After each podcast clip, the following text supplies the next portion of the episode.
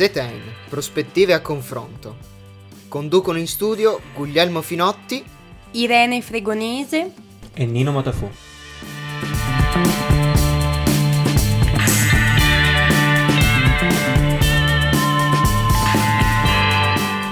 E buonasera cari radioascoltatori e bentrovati a Zetein. Come vi abbiamo preannunciato, questa è l'ultima puntata della stagione, quindi non sentirete per un po' le nostre voci, ci risentirete a febbraio. Io sono Irene Fregonese, sono qui con i miei colleghi Guglielmo Finotti e Nino Matafù. Guglielmo Finotti, che è stato detronizzato dal suo compito di dare il caldo benvenuto ai nostri ascoltatori. Buonasera a tutti. Prima o poi vi toccava. Buonasera Quante anche da parte mia. Quante rose. Ci sta. Buonasera a tutti e benvenuti. Bene, direi che possiamo togliere il velo. Ormai se fate i bravi e ci seguite sui social lo saprete già, ma per continuare il nostro discorso che avevamo iniziato la settimana scorsa. No, un po' di suspense prima l'argomento. Ah, appunto, stavo dicendo, il discorso iniziato la settimana scorsa sul futuro del lavoro. Irene, non ti fidi di me, accidenti. Sento del conflitto. Sì, esatto. Sul futuro del lavoro abbiamo con noi la nostra ospite finale, diciamo, abbiamo voluto finire con il botto, che è la professoressa Elsa Fornero. Non nuova ai microfoni di Samba Radio, nuova ai microfoni di Zetein, volto conosciuto, e che ci parlerà appunto continuerà il nostro discorso che facciamo sul mondo del lavoro, ma per questo dovrete aspettare, dopo la nostra piccola pausa musicale, che Nino, ormai il compito è sempre tuo, quello di aprire le danze. As always, abbiamo Disorder dei Joy Division. Questa radio fa parte del circuito Raduni, l'associazione italiana degli operatori e dei media universitari. Scopri le radio universitarie italiane su raduni.org e seguici sul social network. Ed eccoci ritornati in onda per il secondo ospite di questa serata, di questa puntata. Abbiamo con noi un fantastico ospite che ora andiamo a presentarvi. Con noi in collegamento c'è la professoressa Elsa Fornero.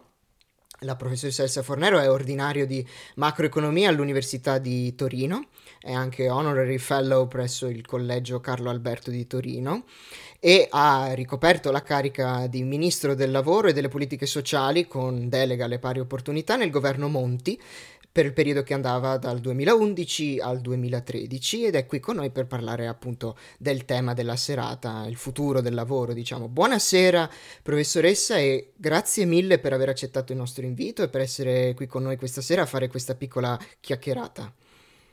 Buonasera a voi, buonasera a tutti quelli che ci ascoltano e che ovviamente giudicheranno dalle risposte se ha senso definire Elsa Fornero un ospite fantastico. Magari chissà che cosa hanno pensato i suoi ospiti quando lei ha detto un ospite fantastico. Diciamo che a me piace parlare con i ragazzi, dialogare, credo che sia essenziale in un periodo di gravi sconvolgimenti della nostra vita, intanto della nostra salute, ma anche della nostra vita economico-sociale. Quindi sono io che ringrazio voi per questo invito.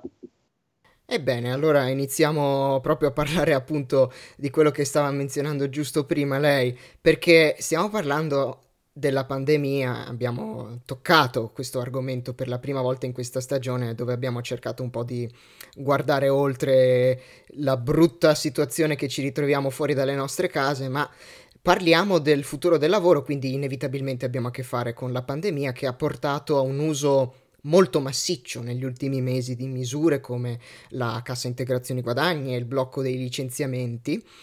E queste misure, il protrarsi di queste misure stanno creando, soprattutto la cassa integrazione guadagni alla fine, stanno creando un notevole stress sui nostri conti pubblici, ma anche in generale una situazione del genere dove molte persone stanno perdendo la loro occupazione potrà creare stress sul nostro sistema previdenziale. Ma cassa integrazione guadagni, blocco licenziamenti, quanto può durare ancora uno scenario del genere? Allora, diciamo che molto dipende dalla evoluzione del terribile virus. perché se noi riusciamo anche attraverso il vaccino, che dovrebbe essere, diciamo, anche in Italia dovrebbe essere programmato e poi offerto alla popolazione in larga scala subito, beh, se noi riusciamo a combattere efficacemente il virus, allora questo vuol dire che possiamo recuperare, magari lentamente, molto gradualmente, le risorse che abbiamo perso in questo periodo. Quando dico risorse intendo dire valore della produzione, perché come voi sapete le previsioni sono di una caduta del nostro prodotto interno lordo che è equivalente grosso modo a una caduta del reddito lordo della popolazione in generale di circa il 9%. Ora il 9% anche di più vuol dire sostanzialmente un 170 miliardi. È chiaro che le misure delle quali voi parlate sono delle misure tampone che cercano di far sì che sia i lavoratori che comunque erano obbligati, perché il lavoro a distanza non è anche stato possibile organizzarlo subito, e poi in molti settori il lavoro a distanza non può essere effettuato, quindi c'è bisogno della presenza. In ogni caso queste sono state misure tampone per dare ai lavoratori, ma anche alle imprese, perché anche le imprese sono state colpite dall'assenza di liquidità, perché se non si produce, non si vende, le persone non comprano e quindi tutto si ferma e le persone si trovano senza reddito e senza prospettive, e in queste condizioni le imprese che sono chiuse anche solo temporaneamente si domandano se poi saranno in grado di riaprire e di continuare a esistere e meglio ancora di svilupparsi. Ecco, quindi il governo ha fatto bene a fare questo, l'ha fatto sicuramente su vasta scala, poi ci sono stati degli intoppi, diciamo che non tutto è andato a perfezione, ma quasi mai le cose vanno in modo, nella loro applicazione in modo perfetto.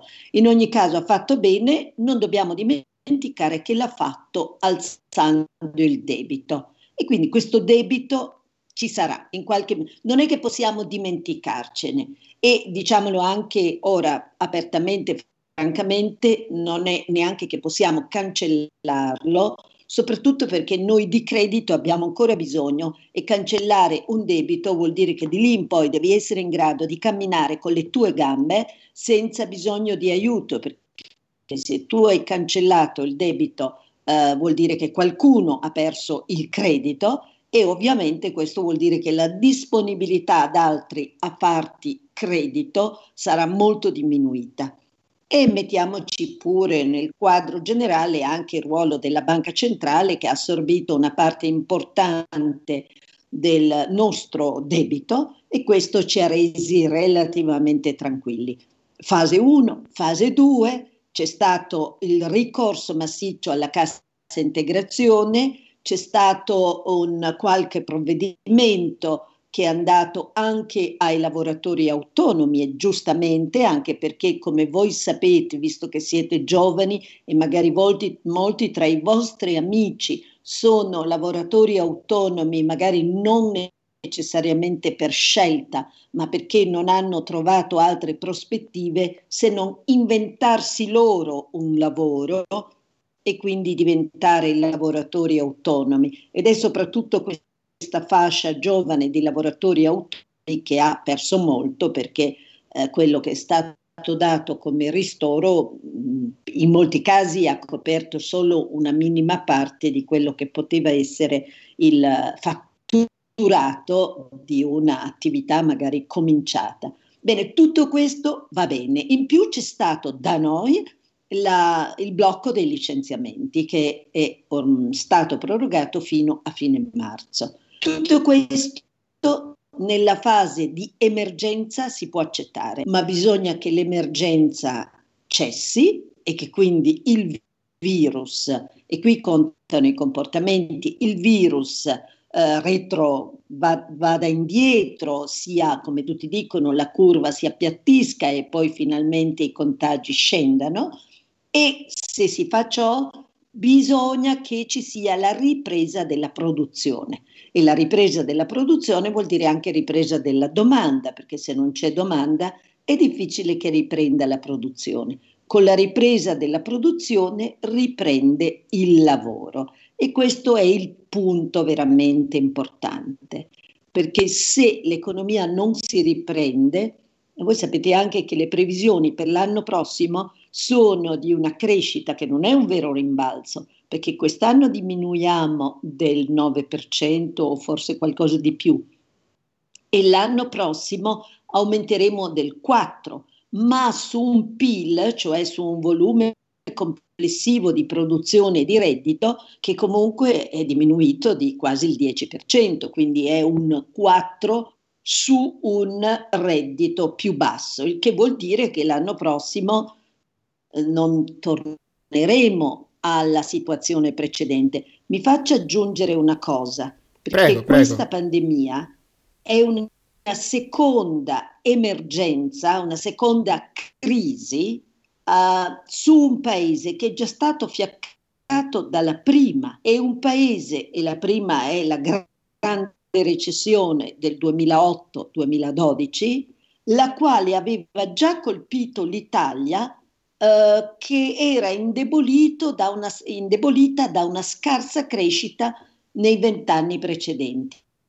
Quindi la figura, la rappresentazione del nostro paese è di un paese debole da lungo tempo, più debole dei normali paesi europei con i quali ci confrontiamo, cioè più debole della Francia, più debole della Gran Bretagna come crescita, più debole della Germania in modo particolare, e anche della Spagna, se guardiamo ai tassi di crescita, perché la Spagna, pur partendo da livelli più bassi, ha avuto una dinamica superiore. Quindi un paese strutturalmente debole, che prima è investito dalla crisi del 2008-2012, quindi la grande recessione, e poi investito dalla pandemia.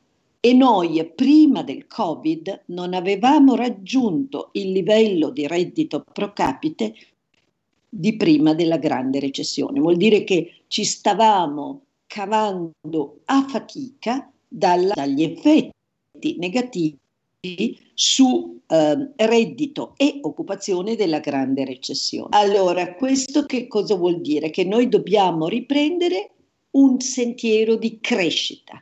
L'occasione ci è data dal Next Generation EU, cioè da questo ingente programma di aiuti con debito e con credito nel caso dell'Europa, e quindi debito nostro, o con interventi a fondo perduto che l'Europa dà ai paesi che sono in difficoltà, e di cui voi sapete che noi prendiamo una fetta più grande di altri paesi, la fetta più grande. Ora, questo è il tema, come spenderli, vuol dire spenderli per la crescita. Attenzione che voi siete dovreste essere i principali destinatari, non subito oggi, ma le iniziative dovrebbero essere quelle che portano, come dire, nel seguito della vostra vita, l'economia italiana a crescere più di quanto non abbia fatto nel passato. Questa è una prova molto difficile per un paese che, ripeto, negli ultimi anni ha mostrato di non conoscere le chiavi della crescita, che sono, per dirla in parole molto semplici, essenzialmente due: investire nelle risorse umane. Quindi vuol dire investire nelle persone, e l'investimento nelle persone vuol dire dare a loro istruzione, formazione professionale, e vuol dire investire, se parliamo di risorse umane, in ricerca, perché la ricerca si fa sì anche con l'uso di robot alla ricerca è essenzialmente indotta dalla curiosità e dalla capacità degli uomini e delle donne di fare delle domande e provare a dare delle risposte. Quindi c'è istruzione, formazione anche professionale, c'è ricerca e questo riguarda le risorse umane. Salute, importantissima, perché anche questo, se una popolazione si indebolisce sotto il profilo sanitario, questo è un grosso guaio, anche dal punto di vista economico, ma ovviamente in primo luogo dal punto di vista delle persone stesse e del loro livello di benessere. E poi c'è l'investimento in capitale fisico, vuol dire le famose infrastrutture, vuol dire la transizione verde. Tutto questo, o noi prendiamo bene questo sentiero e dimostriamo fin da subito di averlo imboccato in modo stabile, e allora ci riprenderemo e anche il futuro dell'occupazione sarà meno nero, meno grigio, diciamo, e persino quello della previdenza, perché lei mi ha chiesto anche della previdenza. Allora qui la cosa importante da dirvi, sempre in maniera sintetica, è che i politici possono fare le promesse che vogliono, ma la solidità del sistema pensionistico dipende dall'economia, dalla crescita dell'economia e dall'occupazione, quindi dal fatto che la popolazione in età di lavoro sia occupata e abbia buoni salari. Ma perché questo accade ci vuole crescita. Se noi spendiamo i soldi malamente e perdiamo l'occasione di far crescere il paese, oppure spendiamo per, diciamo, delle spese di breve termine correnti, che sembrano sì far piacere a quelli che oggi sono magari anche meno giovani, ma che poi lasciano poco spazio ai fattori che determinano crescita. Se facciamo questo, perdiamo la grande occasione, non della nostra, non della mia, ma della vostra vita. Ma infatti, a tal proposito, negli ultimi mesi, o perlomeno da quando ci troviamo in questa situazione emergenziale con queste prospettive economiche pessime, per incentivare i consumi il governo ha scelto spesso la strada dei bonus o comunque di misure che generano benessere sul breve periodo, ma la tipologia, diciamo, di interventi economici che sono stati fatti finora spendendo importanti risorse, facendo debito e altre cose, insomma, non carine per noi giovani che dovremo pagare in futuro, genera veramente un aumento di benessere, un'allocazione delle risorse di questo tipo, sia nel breve che nel lungo periodo? O forse manca, come pare a noi, una visione a lungo termine che magari includa anche noi giovani? Ci vorrebbe un cambio di paradigma, diciamo, cosa andrebbe fatto? Beh, il cambio di paradigma è essenzialmente nell'adottare una logica di lungo termine. Per la politica questo è veramente un cambio importante, perché la politica ha a che fare ogni giorno con dei sondaggi e quindi ogni giorno la politica è spinta, o ci va anche volentieri da sola, a considerazioni di breve se non di brevissimo periodo. E questo vuol dire che il politico, così molto concentrato sul breve termine, il politico fiuta là dove può esserci consenso e ci si butta a capofitto senza domandarsi se questo è un bene per il paese.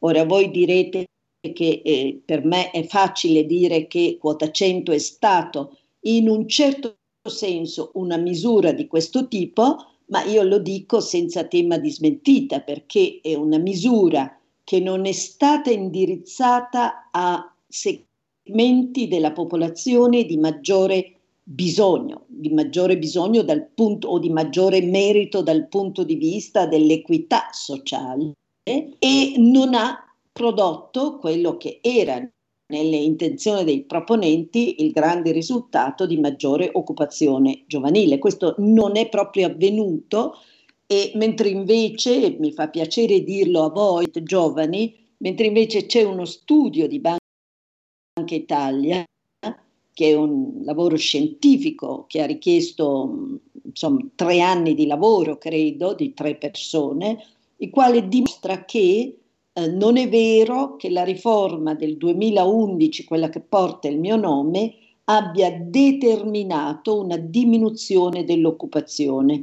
Non è vero quindi che valga la ipotesi, chiamiamolo il luogo comune, la falsa asserzione, chiamatelo come volete, che è necessario mandare via qualcuno dal mercato del lavoro per fare in modo che qualcun altro entri, che è un'ipotesi che si basa sull'idea che il mercato del lavoro abbia un numero fisso di posti e quindi se uno deve entrare un altro deve uscire.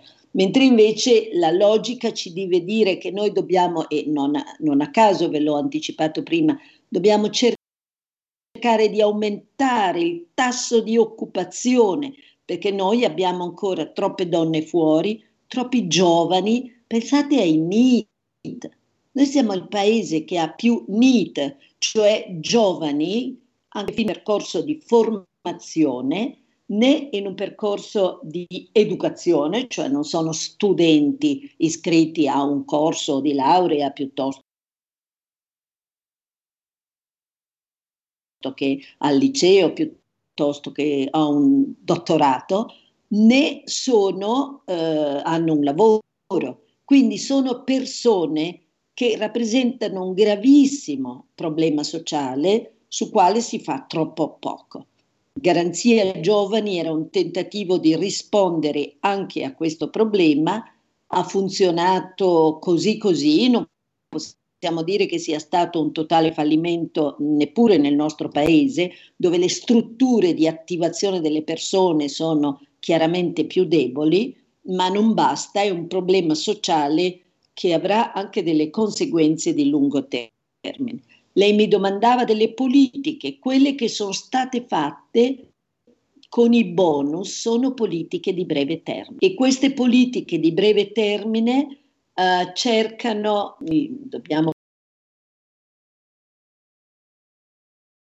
pensare che anche gli elettori qualche volta preferiscono l'uovo oggi piuttosto che la gallina domani. Già basta menzionare la quantità di download dell'app Io Italia per via del cashback, basta pensare a quello, no?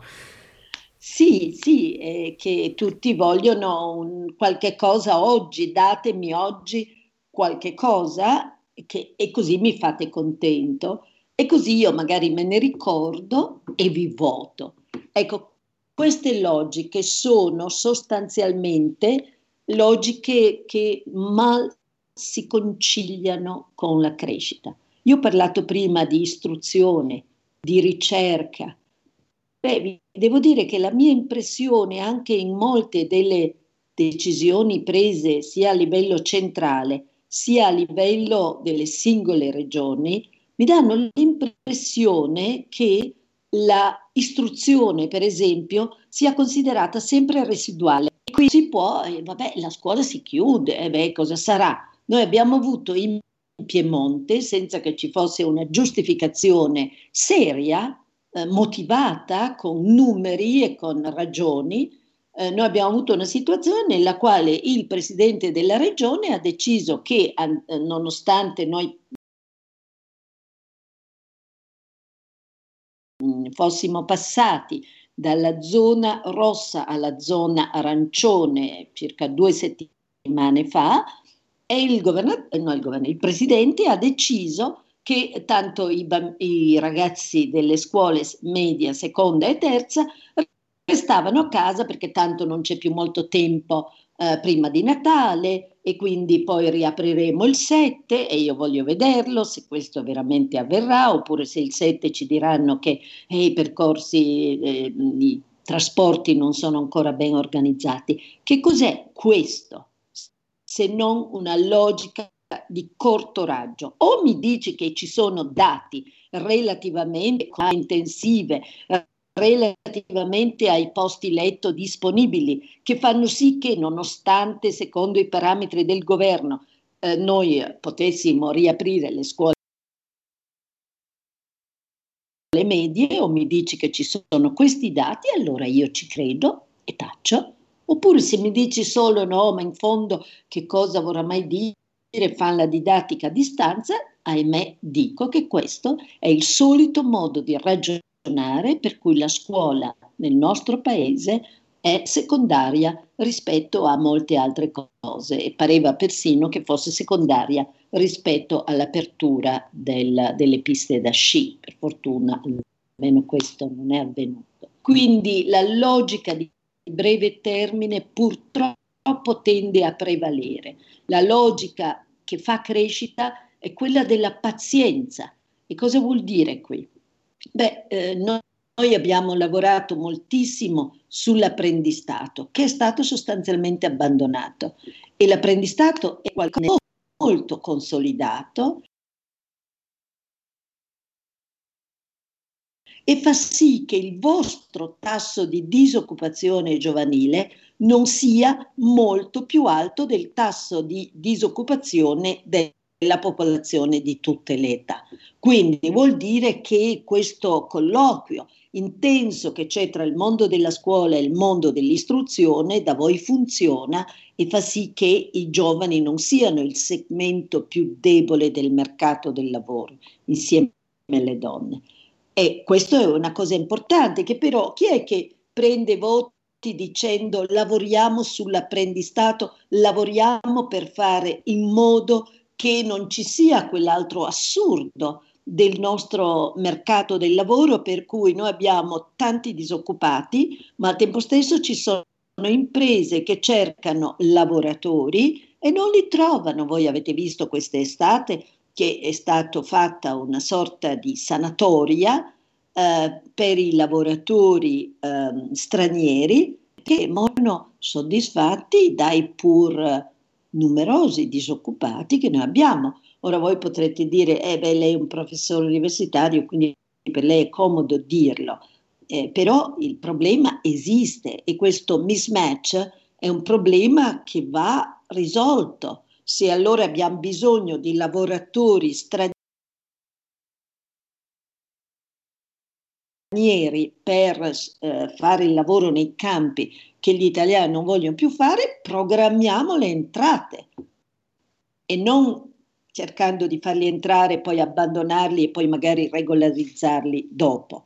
Non è questo il modo che programma e il modo quindi che risolve i problemi con una certa lungimiranza. Poi ci vogliono le politiche attive del lavoro e questa è una cosa che sostanzialmente il reddito di cittadinanza ha molto ridimensionato, perché a parte, va bene, c'è stata la pandemia, ma il reddito di cittadinanza induce molte persone che stanno in una fascia di cercare un lavoro a fare i colloqui con l'agenzia per il lavoro e con chi mi vuole offrire un corso perché magari non c'è un lavoro disponibile che vada bene per la mia capacità professionale. Bene, se io ho un reddito di cittadinanza magari mi tengo quello che tanto non è sostanzialmente inferiore a quello che potrei guadagnare con un lavoro che magari appunto non soddisfa neppure le mie aspettative. Ma certo. Tutto questo è grande demotivazione. Bene, guardi, noi la ringraziamo moltissimo perché ci ha fornito davvero moltissimi spunti interessanti in questa intervista, in questa chiacchierata che abbiamo fatto. E speriamo anche in quanto giovani di poter vedere magari qualcosa in futuro cambiare e soprattutto, per quanto dicevamo prima, avere una visione un po' più che guarda più verso lontano. Dobbiamo, purtroppo il tempo in radio è tiranno, quindi purtroppo ci dobbiamo lasciare. Però speriamo veramente di riaverla con noi, perché abbiamo apprezzato moltissimo quello che ci ha detto, quello che ha detto, e spero che anche tutti i nostri ascoltatori riflettano quantomeno su quello che è stato detto qui questa sera. Grazie molte a voi, mi scuso se ho risposto in maniera articolata e un po' lunga, ma lo stile tweet non sempre dà ragione alla complessità dei problemi. E noi su questo lavoro sono veramente complessi. Su questo noi siamo assolutamente d'accordo, infatti, anzi abbiamo apprezzato ancora di più. Grazie a voi. E tanti auguri. Ebbene, di nuovo un grazie alla professoressa Fornero per essere stata qui con noi questa sera. Visto che questa è l'ultima puntata prima di Natale, allora abbiamo dovuto arrenderci ai cliché e abbiamo riesumato per la sua, apparizione annuale natalizia Michael Bublé con Santa Claus is Coming to Town. Questa radio fa parte del circuito Raduni, l'associazione italiana degli operatori e dei media universitari. Scopri le radio universitarie italiane su raduni.org e seguici sul social network. Ed eccoci in chiusura, carissimi, so che sarete dispiaciuti di non sentire più le nostre voci per un po'. Come in ogni chiusa di stagione vi invitiamo a risentire le nostre puntate in podcast qualora ne abbiate voglia o vi sentiate soli o vogliate la nostra compagnia. E abbiamo un corposo archivio. Abbiamo un corposissimo archivio. Allora, grazie per essere stati con noi nell'arco della stagione ed averci ascoltato, grazie per averci fatto compagnia, e soprattutto in chiusura è bene ringraziare anche coloro che non hanno condotto il programma assieme a me, Guglielmo e Nino, ma ci hanno dato un aiuto da dietro. Ringraziamo Chiara, che è la nostra social media manager, che ha curato la parte delle grafiche con molta pazienza e spirito di abnegazione, come direbbe il nostro premier, e grazie Chiara. Ringraziamo poi anche Paola Nardi, la nostra grafica di fiducia, che tutte quelle belle cose che avete visto le ha create lei sui social. Il logo di Zetein l'ha creato lei, è stato un contributo veramente prezioso, anche perché magari a un profano non sembra, ma ci si impiega un sacco di tempo a progettare, e soprattutto a progettare bene e con appunto quello che può piacere agli occhi di voi ascoltatori. E un grazie finale anche alla avvocato Aurora Notarianni, la quale ci ha procurato la metà degli ospiti di questa stagione, quindi grazie a tutti voi. Ospiti buoni, aggiungerei, però anche, così, nomi notevoli si aggiungono. Oltre a questo anche ringraziamo altri componenti della redazione di Zetein, che ci hanno dato sempre qualche input e feedback notevole su come strutturare le puntate, che in generale ci hanno fornito un piccolo lavoro di supporto, tra i quali Andrea Cofano e Martina Mincuzzi, che noi ringraziamo anche per tutto il lavoro che hanno fatto da dietro le quinte. Non si sarà visto una grafica, non si saranno fatti sentire in trasmissione, ma il lavoro di questa stagione, nel bene o nel male, è anche merito loro. Sì, ci hanno dato un contributo notevole nel linkarci articoli, contenuti, nel fornirci spunti di riflessione, nello strutturare le domande, nel dire no ragazzi, stop, questa domanda non va bene, andrebbe meglio così, e effettivamente andava meglio in quel modo. Quindi grazie Martina e grazie Andrea. Nino, vuoi ringraziare qualcuno anche tu? Esattamente, ed in ultimo ringraziamo anche chi non ha curato direttamente il lato podcast del progetto Zetein, ma sempre su Spotify chi si è occupato delle playlist, ossia Giacomo Calanna e Angelo Scuderi. Playlist che potete trovare sponsorizzate all'interno della nostra pagina Instagram o comunque all'interno del nostro canale Spotify, e che possono tenervi compagnia a seconda del momento e del mood che desiderate più in quel momento. Quindi grazie a tutti i membri dello staff di Zetein. Ebbene, ci lasciamo separarci è un così dolce dolore, si dice, diceva il buon William Shakespeare, e Ci separiamo con la nostra canzone della sigla, che è, ve lo possiamo dire ora, Another Fight di David Holmes, direttamente dalla colonna sonora di Ocean's 13. Da Guglielmo Finotti, Irene Fregonese e Nino Matafù. Anche per questa stagione è tutto, ma noi torneremo, we will be back. Buona serata.